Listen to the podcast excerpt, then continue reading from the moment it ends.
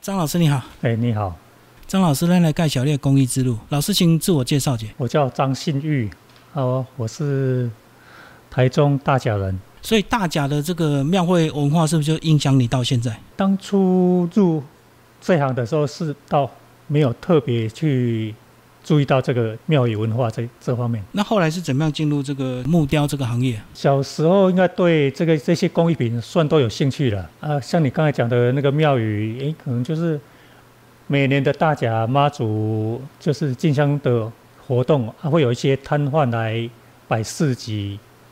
诶，那有一次就看到那个新竹的玻璃，有位师傅来这边摆摆摊，对那些工艺品就产生诶，感觉蛮吸引人的。就是卖吹玻璃的那个。对对对，我当下也有跟他留个电话，等到那个高中毕业后联络上去的时候，那个已经联联络不到人了。哦，所以你本来要学吹玻璃，对，工艺品都有兴趣了啊啊！再来也有曾经试图去花莲找石雕，以前待工厂的时候，有位同事他的哥哥是在那边开雕刻大理石，哎，他、也是已经已经车票打好了，都买好了啊，他啊临时那个朋友他他说没办法去啊就，就没有没有没有过去去做石雕，嗯。哦，所以这样讲就是你年轻的时候一直在找这个哦一些工艺的一个学习途径的，对吧。哎，对对对，然后后来就找到木雕这个行业，哎，到通宵去。对，因为我在大大甲地区，甚至外埔、后里，当时的都有电话簿，啊，你就换换那些有工艺品的木雕类的，打去没有人要收徒，甚至在大甲大大甲地区也透过呃那个护士辈的去去问，那个时机点已经是雕刻景气不是很好，所以很多人也不想教。就由盛转衰的时候，对对对。那后来还是找到了。邻居的朋友刚好是当兵的同袍，是做雕刻这样子，后来就去通宵，跟那个康木祥老师，哎，在他老家那边就第一次接触到木雕这样。所以他那时候是做传统的佛像雕刻吗？对，当初通宵那边还是都是一些传统的艺品类，所以你一样就是做了三年四个月厨师这样子嘛。过程中也没有，因为我那时候去通宵的时候，因为他家里刚好他爸爸生病，所以那段时间他也没没时间，没有那个心心思可以教徒弟，所以我那边待不久，我就到台中去学神像。第二个是佛具店，啊，因为他还是有做一些木匾，就是恭贺的那种木匾，但是跟我心想的，诶，我雕刻我好像不是要做这种呢。所以我大概待了半年后离职啊，哎，他做的是传统的恭贺木匾，所以它相对简单一点，因为大家都有固定的这个形式嘛。对对，可能就是帮忙后续一些处理这样子，喷漆啦、按金这这些工作。所以等于是找错木雕行，所以你就立志一直要学所谓的神像雕刻吗？是因为你大家从小看到大的影响吗？自己的兴趣啦，应该是针对艺品这类都会会有兴趣的。那后来是怎么样找到真正的入门师傅？等于前面两个都不太算嘛。后来又有跟就是自己的舅舅，哎，学那个日本南间，哎，那么到那时候应该也是等于是可能是末代了。退伍后回来，哇，公司已经结收束了，对，对，所以不得不就跟着舅舅又下去那个斗六，啊，那边刚好是有那个神像的工厂，大量生产，啊，进去就开始先哎，就是开始修胚，所以大量生产意思是机器先全部刻好出胚，是不是？对对对，就是机器打打出胚，所以等于半成品你们自己再加工就对了。那时候的制作流程都是会分工嘛，打粗胚的一直打出胚，机器打粗胚嘛，啊，然后有，啊，我们就是负责修胚，啊，修胚又分为你这一群师傅是修衣褶啦，是就就是手脚啦，啊，然后脸部的部分又另外的师傅负责， 这样讲脸部应该比较高阶的师傅吧，对对对，最细嘛。技术层面都会比较成熟、比较比较细致的师傅去刻。所以意思是位置不同，薪水就不同，对不对？当时都是用计件论酬，哦，但是应该有些比较细的师傅，他的论剑的技巧就比较高啊。哦，对对，那个相相对的，对，所以这边有你有待很久吗？哎，那边大概就快三年。就已经是师傅了嘛，三年后对不对？对，修配师傅啦，哦，但是还是没有全面。对，因为脸部都没有没有摸摸过脸部。就一个萝卜一个坑啊，大家都卡住了，就一直做修配修三年。对对对，后来也是因为台湾的那个神像市场有进口，那个时时候就是大陆的神像大量进口，啊，师傅们的工作量就都缩减，哎缩减，啊，所以那时候就自己哎摩托车骑着来山里这边，在水美街上哎看到有到店家里面去问，看你们有没有在有没有收土啊，哎有没有在收土地，收那个挖汤塞，半途半失那一种。访问到很多这个木雕师，大概你这个年纪，只要人生二三十岁低潮的时候，都往山一跑，对对对。都去那边找机会。 所以那时候有找到店家吗？对，有有，那时候就第一次接触到原木来，你就是要锯胚啊、修胚啊，就是整个就是要自己一个独立完成这样子。师傅是刻动物的，就等于是百事的艺品类，对对对嗯，所以你就跟他学刻动物。对，动物也不多，因为他那时候会找那珠算石雕，啊，就是把它 copy 转换成木头来呈现这样子这。样比较快啊，不用去发想，现成的石雕变成木雕就对，对对对，把它放大。对你就是先先模仿模仿这样子。这个是师傅教给你的功课啊，还是还是他本来每天也在做这个事？他拿给我尝试这样子。这样比较简单一点，至少不用构图嘛。构图的话，你多少还木材质跟那个寿山石还是有点不一样。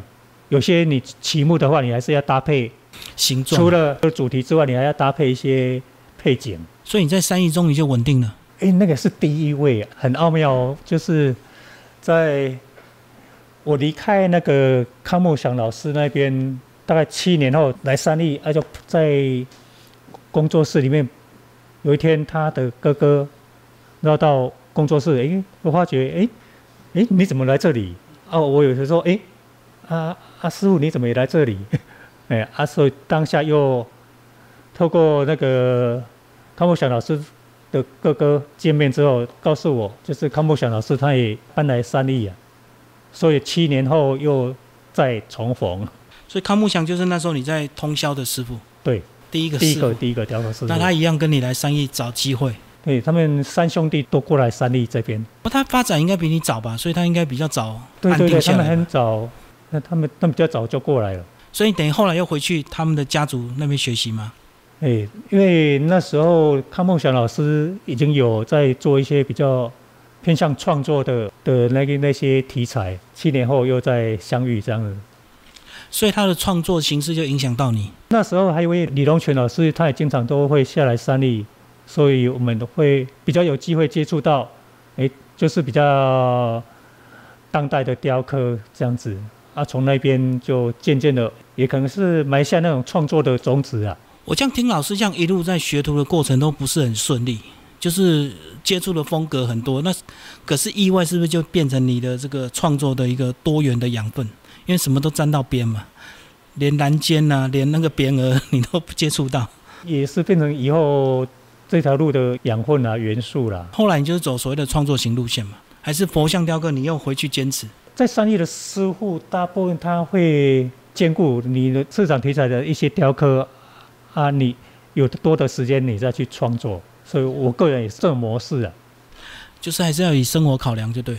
有些市场性的东西也是要做，嘿，对，包括代工。嘿，所以以前是不是真的很多人就他自己收藏一块旗木就来找师傅雕刻？情况多吗？私人啊，或是一些店家，他们就会找适合的师傅去雕刻这样子。老师，你大概到几岁才成熟，或者是说开始得奖？三十多岁，像相对现早咯，以三十多岁来讲，对，那时候也自己也自己觉得，哎、还没准备好就就得奖就就得奖，对。 那是不是跟你早年波折有关系？很少看到那个学徒的过程这么坎坷的，应该是大环境的关系啊，一直嘿，一直经济的那个末期就对了。对对对，所以其实等于各行各业那时候都不太好嘛。进口冲击的一些产业应该都都会影响到哎，对啊，那时候等于是大陆开始大量的东西进来了。对，包括还或是一些产业是外移的那些，好，那三亿其实同行相当多，那你平常也是会跟大家彼此交流嘛？大家互相逛逛工作室， 都会嘿，那个时期很多都像我这样子，都是外地来三立的，所以大家哎革命情感吧。哎，听老师这样讲，除了你早期学徒的过程比较坎坷，好像后来就顺利多了，是不是？到三一之后好像就顺了。 可以过活这样子了。